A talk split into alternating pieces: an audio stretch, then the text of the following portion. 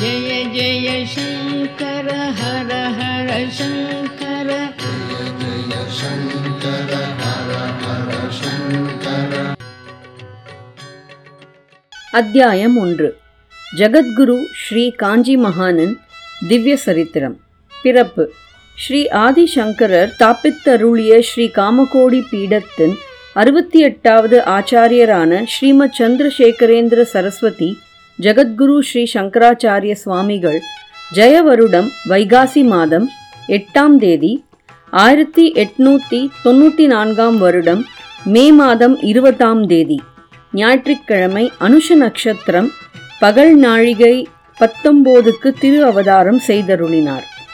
தென்னார்காடு ஜில்லா விழுப்புரம் நகரில் நவாப் தோப்புக்கு அருகில் உள்ள அக்ரஹாரத்தில் கோவிந்தராயர் வீடு எனும் பெயர் கொண்ட கிரகத்தில் இந்த சுபஜனனம் ஏற்பட்டது.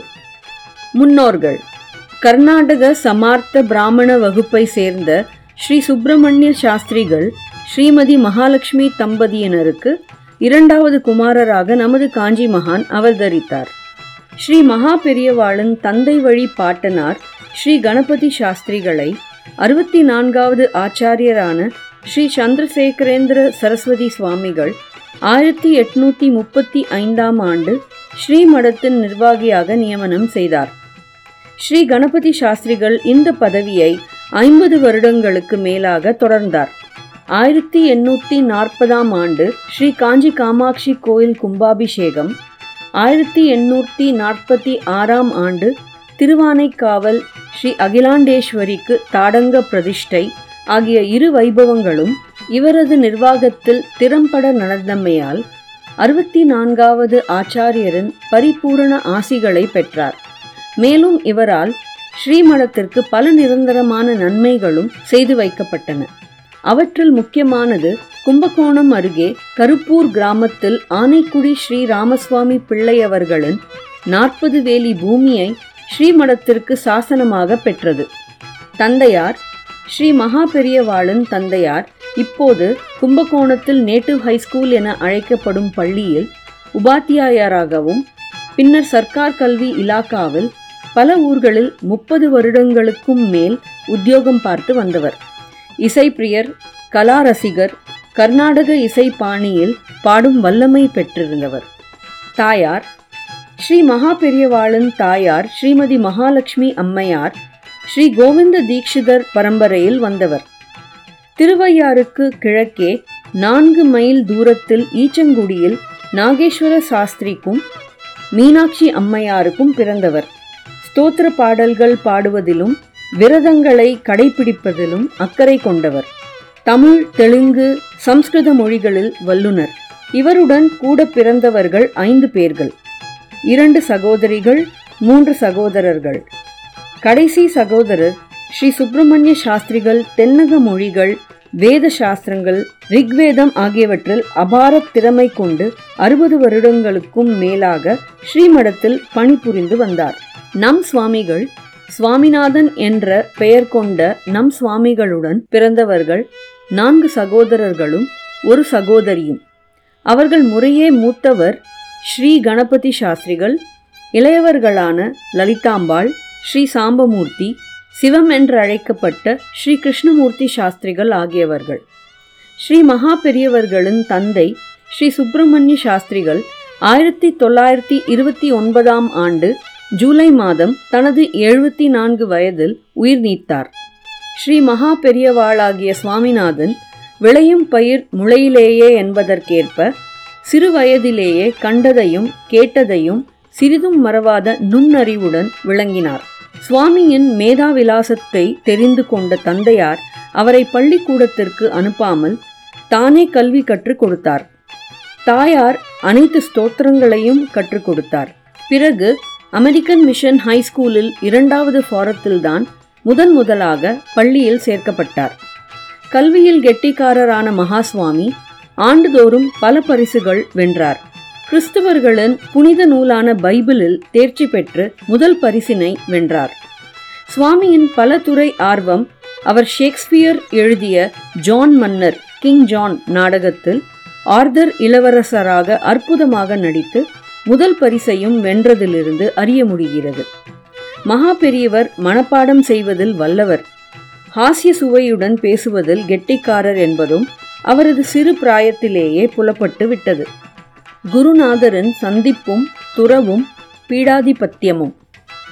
ஸ்ரீ காமகோடி மடத்தின் அறுபத்தி ஆறாவது ஆச்சாரியரான ஸ்ரீ சந்திரசேகரேந்திர சுவாமிகள் ஆயிரத்தி தொள்ளாயிரத்தி ஆறாம் ஆண்டு சாதுர்மாசிய சங்கல்பத்தை திண்டிவனம் தாலுக்காவில் பெருமுக்கல் எனும் சிறிய கிராமத்தில் நடத்தி வந்தபோது தனது தந்தையாருடன் நமது மகா சுவாமிகள் ஆச்சாரியரை தரிசனம் செய்ய வந்திருந்தார்.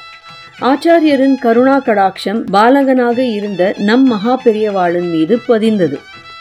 இவன் ஒரு மகா புருஷனாக திகழப்போகிறான் என்று அன்றே ஆச்சாரியரால் ஆசீர்வதிக்கப்பட்டார்.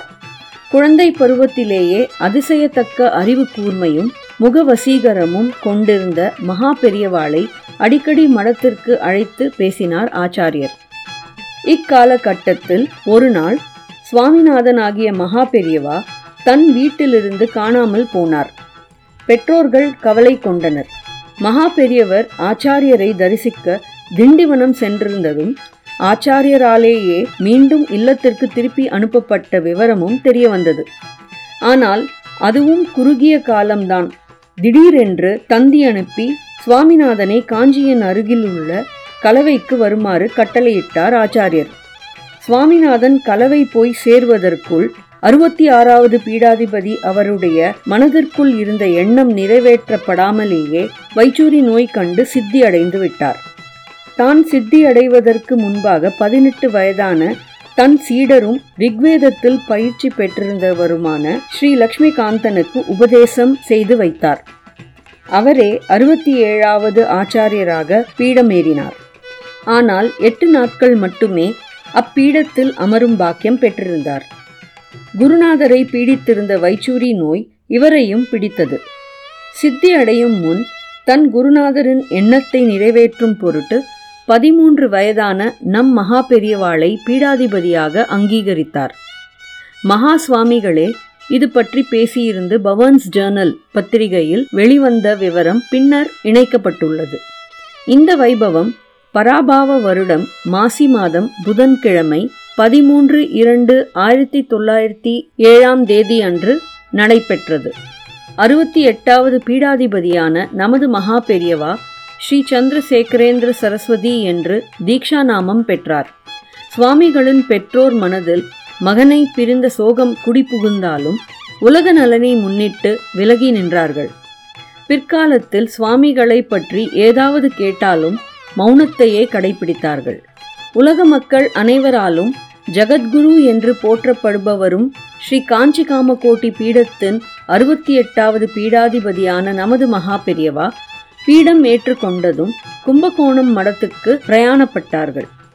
அப்போது தனது பெற்றோர்களுடைய ஸ்தலமான திண்டிவனத்தில் மூன்று நாட்கள் தங்கினார்கள்.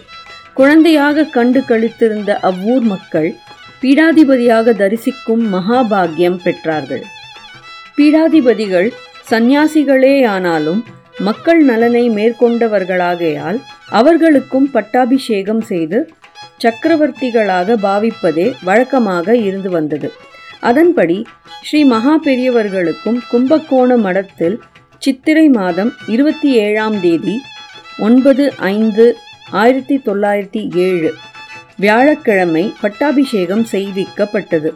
அன்றிரவு சுவாமிகள் மடத்து யானை மீது அம்பாரியில் அமர்ந்து பவனி வந்து ஜகத்குரு பட்டம் தாங்கி ஆட்சியை மேற்கொண்டார்கள். தஞ்சாவூரின் கடைசி மன்னரான சிவாஜி மகாராஜா தன் இரு ராணிகளையும் தன் சார்பாக மடத்திற்கு அனுப்பி வைத்து ராஜ மரியாதைகள் செய்தார். காஞ்சி மகா பீடத்தின் அறுபத்தி எட்டாவது பீடாதிபதியாக தான் பொறுப்பேற்று கொண்ட விவரத்தை மகா சுவாமிகளே சொல்லியிருக்கிறார். பவான்ஸ் ஜேர்னல் என்ற பத்திரிகையில் வெளிவந்த அந்த விவரத்திலிருந்து ஆயிரத்தி தொள்ளாயிரத்தி ஏழாம் ஆண்டு தொடக்கத்தில் திண்டிவனத்தில் கிறிஸ்டியன் மிஷன் பள்ளிக்கூடத்தில் நான் படித்து கொண்டிருந்தபோது ஒரு நாள் காஞ்சிபுரத்திலிருந்து இருபத்தி ஐந்து மைல் தூரத்தில் உள்ள கலவை எனும் இடத்தில் ஸ்ரீ காஞ்சி காமகோடி பீடத்தின் பீடாதிபதி சித்தியடைந்து விட்டார் என்று கேள்விப்பட்டேன். அதன் பிறகு என் தாய் வழி சொந்தக்கார பையன் ரிக்வேதத்தில் பாண்டித்யம் பெற்று மடத்தில் கைங்கரியம் செய்து கொண்டிருந்த அவரே அடுத்த பீடாதிபதியாக பொறுப்பேற்று கொண்டு விட்டதையும் கேள்விப்பட்டேன். அவர் என்னுடைய தாயாரின் சகோதரி கணவனை இழந்தவர் அவருடைய ஒரே பிள்ளை. அந்த அம்மாவுக்கு ஆறுதல் சொல்ல ஸ்ரீமடத்தில் யாரும் இல்லை. எனது தந்தையார் திண்டிவனம் தாலுக்கா பள்ளிக்கூடங்களுக்கு உயர் அதிகாரியாக இருந்தார். அவர்தான் வண்டி கட்டி கொண்டு திண்டிவனத்திலிருந்து அறுபது மைல் தொலைவில் உள்ள கலவைக்கு போக திட்டமிட்டிருந்தார். ஆனால் வேலை நிமித்தமாக போக முடியாமல் போயிற்று.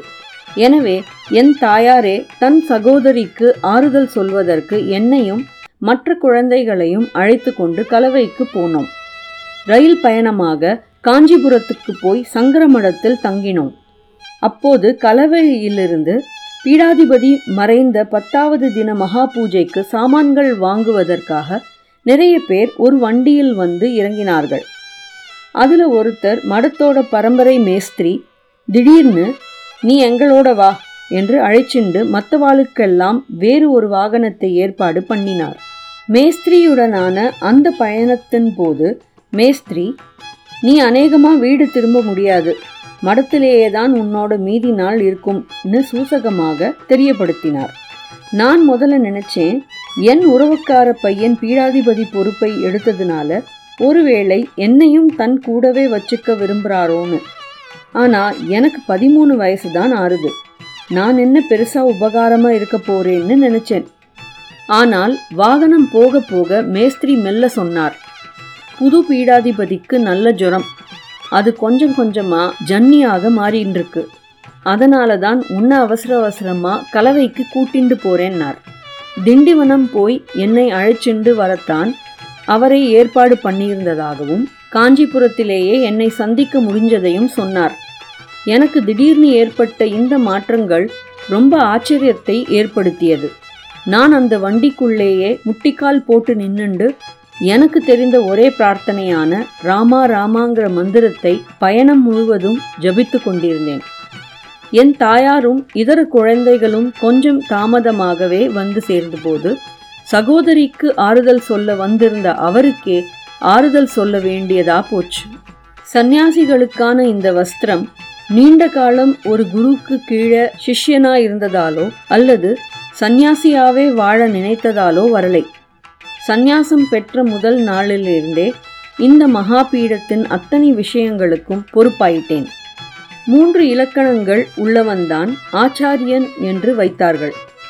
சாத்திர சித்தாந்தங்களை நன்றாக தெரிந்து கொண்டிருக்க வேண்டும்.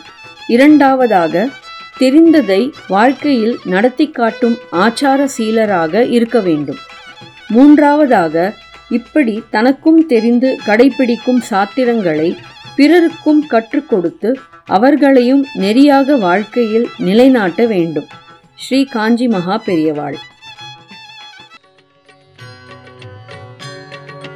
ஜெய ஜெய சங்கர ஹர ஹர சங்கர.